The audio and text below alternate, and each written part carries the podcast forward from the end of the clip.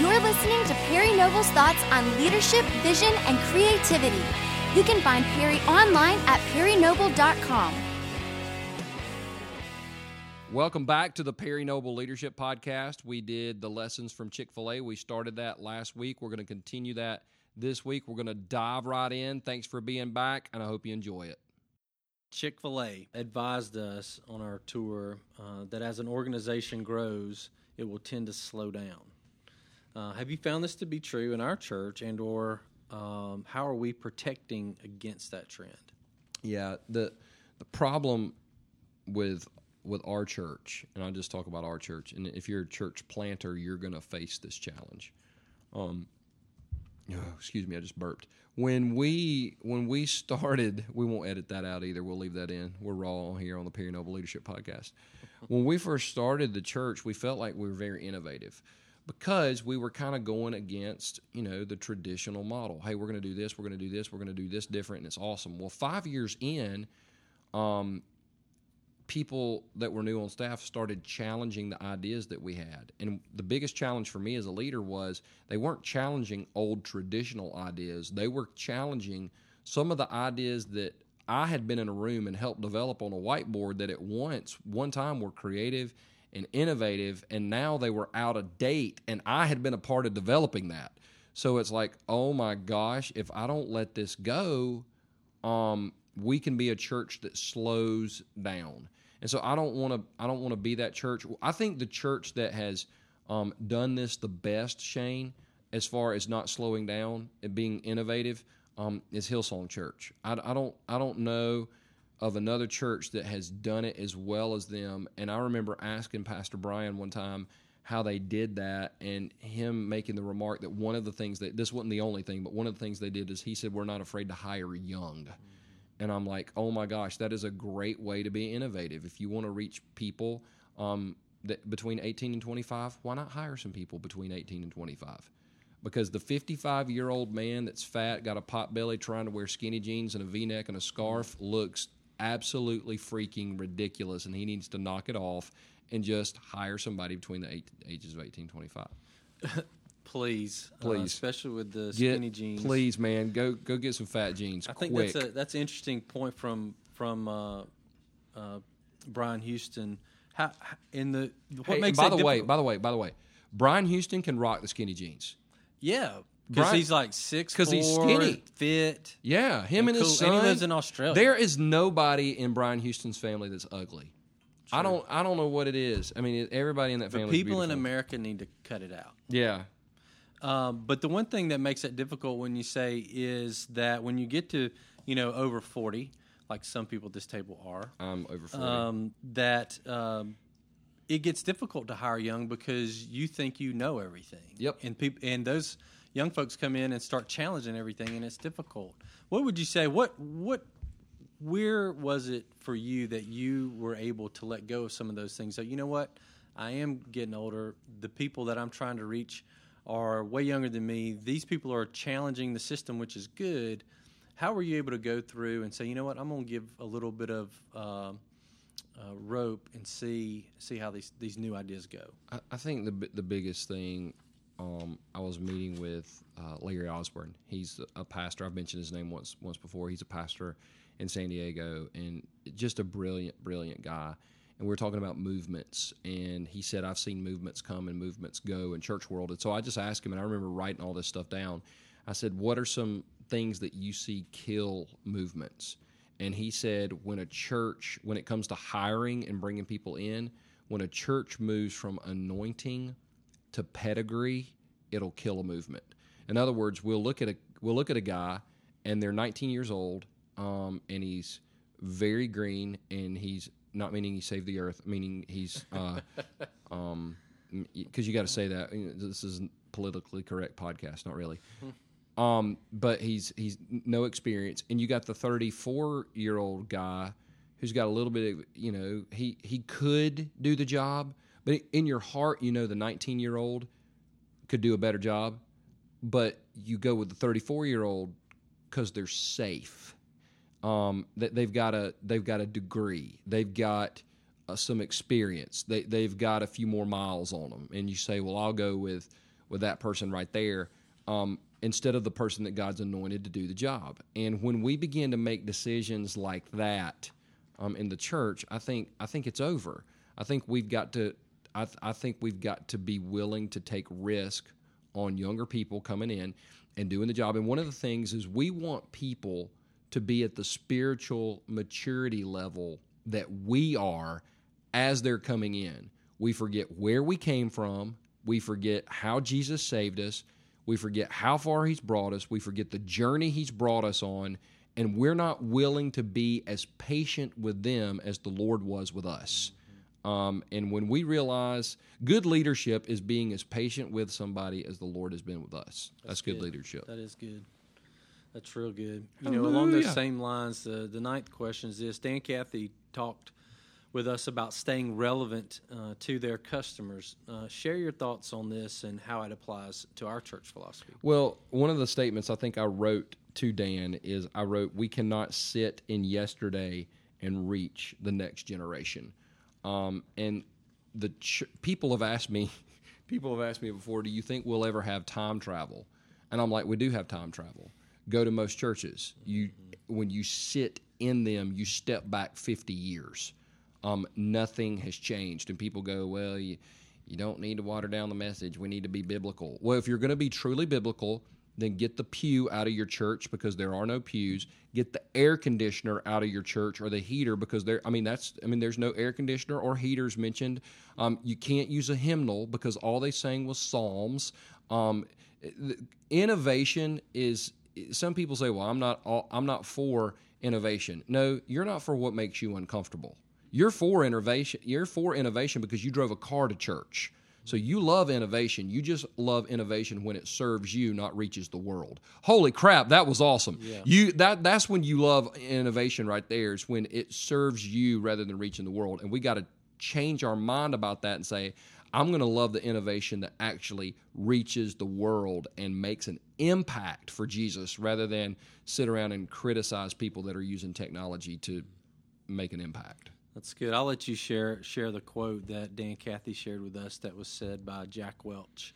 Yeah, Jack Welch said, "When the rate of external change exceeds the rate of internal change, disaster is in, in, imminent." In, what's that word? I don't think it's in, in, it's not intimate. Imminent. Imminent. There we go. I got hooked on Phonics. I couldn't. I can't say that word. There are some I mean, words I can't intimate, say. But I think we're I can't say Massachusetts. I can't. I can't say that word. It's the most difficult word in the English language. Massachusetts. Anyway, imminent. Is that right? Imminent. Imminent. Yes. You know what? It looks like I wrote intimate. disaster is hey, intimate. I just cut and pasted your email to Dan. I know. That's what I'm, I can't believe I told Dan Cathy that disaster is intimate. Um, wow, there's so many directions that conversation could go, and none of them are good. Um, but it, it's true. External change when it exceeds internal change, and so so so look at the church nobody nobody seems to think this is a problem that the population in America is increasing and church attendance is decreasing. And we want to blame it on the people not coming to church when in actuality it's our fault because we've um, refused to be as passionate about Jesus as Chick-fil-A is about chicken. So true.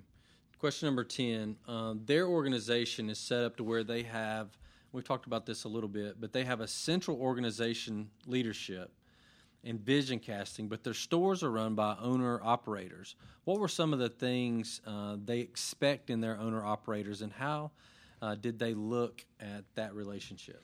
Um, they wanted to make sure their um, owner operators were committed to the vision, not just compliant to the to the vision. I think um, three things they said they looked for in an owner operator, but I think this is um, something we can look for in a staff member. I think it's something we could look for in a volunteer. Mm-hmm. Um, is is they look for people that are willing to take ownership, um, take advantage of opportunity, and people that were optimistic.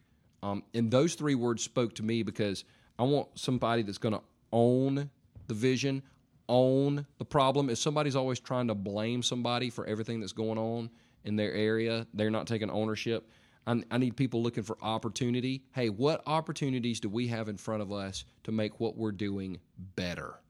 Um, good enough is not good enough.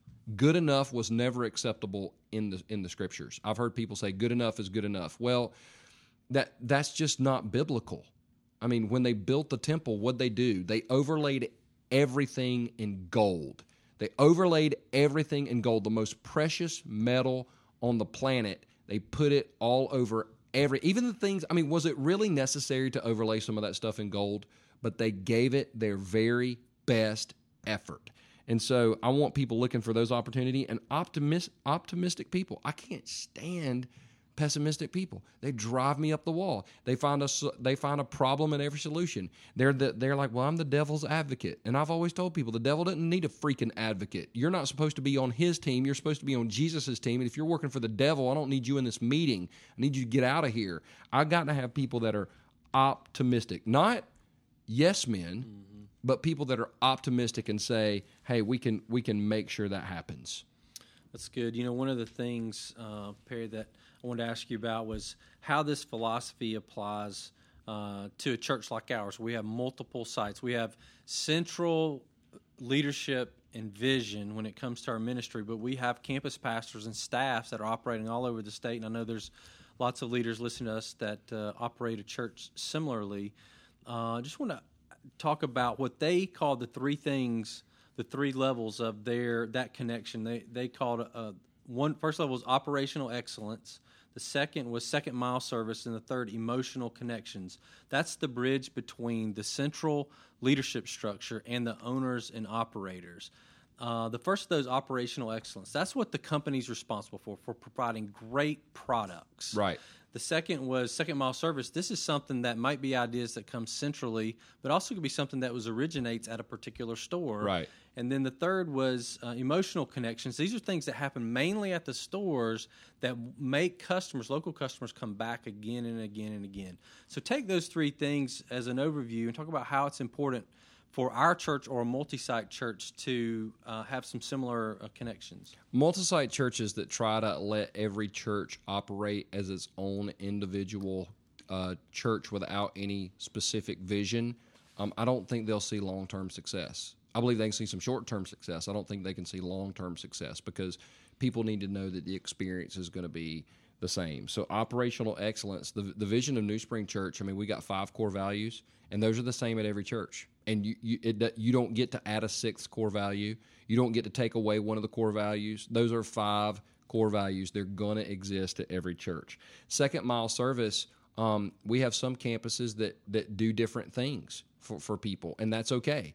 Um, as far as serving people, we want people coming up with the best ideas because if one campus comes up with a great idea and it's great for that campus, if we can implement it in other campuses, we want to. And emotional connections, people there is something about um, dropping your kid off in a kid's area and seeing the same worker every single week. Mm-hmm. And they know your name and you know their name. It doesn't matter if your church has 50 people or 5,000 people in it. If Mary is the one that meets you at that door every week and you, you get to know her name, she gets to know your name, that provides an emotional connection for your church. That's real good. Uh, number 11, they uh, use the phrase uh, quite frequently simplify to amplify. What did that mean to you? You know, as your church grows, the temptation is going to be to be more complex, to do more things, to try to have more ministries. So you got to you got a youth ministry, and you got you know children's ministry, and you got a college ministry, and you got a singles ministry, and you got a singles again ministry. Then you got I can't get married ministry. Then you got a I was married but I didn't like being married ministry. Then you got my dad was mean to me ministry. Then you got my mama was mean to me, and then you got my daddy was mean to my mama, and you got I mean it that you can go and go and go with all these ministries, and it gets to the point of being absolutely ridiculous. So what you've got to what you got to learn how to do is say, hey, what are we going to do? Henry Ford had two questions um, for Ford Motor Company. I, I, remember hearing this years ago. What is business? How's business? What is business? How's business? And when you when you can't define what business your, your business is to not make everybody happy. So we don't have 87 different ministries in our church um, but what we do, we're going to do it well. We, we're not called to do everything. We can't do everything, but we have decided to simplify, to amplify. Um, and you know some churches love doing a lots of ministries, and I'm like, hope that works for you. But I think the more simple you get, the the louder your message will be. That's good. Uh, change gears a little bit. What did you learn about their hiring process and leadership development? You should hire the best people possible, period. Let me say this to church leaders. If internally you have to talk yourself into hiring someone, you're probably about to hire the wrong person. Um, doesn't mean they're a bad person, doesn't mean they're not going to heaven one day when they die. It means they're not the person for the job. And so Chick fil A is passionate about hiring the right people. It's what Jim Collins talks about in Good to Great get the right people in the right seats on the bus. Um, and then leadership development, once again, is they don't assume that people know everything they need to know. They're, they're committed to continual, consistent leadership training. That's great. Yeah, I think they said leaders don't develop by accident. No, yeah, that was good. That was I think I don't know if Dan said that or not. We'll give him credit. Dan, you're the man. Uh, all right, a couple more questions. Uh, they talked a lot about delivering value to their customers. How can a church do that? Well, I think one of the things we got to focus on is, um, and I'll mainly talk to pastors here. We've got to actually answer the questions that people are asking.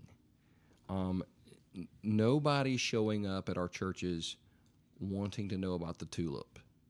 Um, you know, the five points of Calvinism. And let me say, maybe they are, but that dude's weird. It's always a dude, and he's not married, um, which, which, should tell you something. I mean, it's true. It's a dude, and he's not married, um, and he always wants to argue. And he's anyway, he's and he's never going to get married because he's at your church trying to argue with you. Um, but most people are showing up going, my kids are going crazy. I'm going broke. Um, my marriage is on the rocks. Um, I'm struggling with anxiety.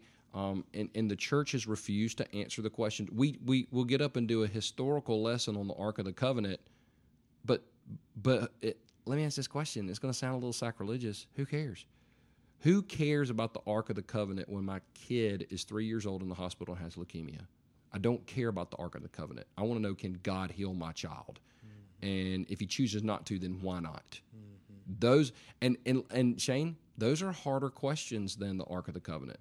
So the church has chosen many times to take the safe route rather than let's meet people where they are, kind of like that crazy Jesus guy, and take them to where they need to be.